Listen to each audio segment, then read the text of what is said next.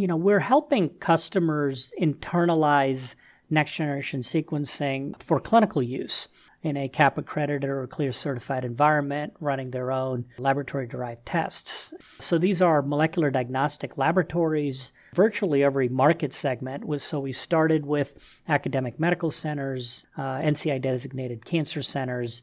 We now have customers that are pediatric hospitals, large health systems with precision medicine programs, commercial laboratories, reference laboratories are all customers of ours, um, regional path laboratories. So these are all folks who are closer to the patient, if you will, in that democratization of clinical NGS, where we imagine hundreds, if not uh, low thousands, of laboratories nationally and tens of thousands of laboratories globally offering um, NGS sequencing clinically, both for somatic and germline um, indications when you know genomics is operating at scale in medicine.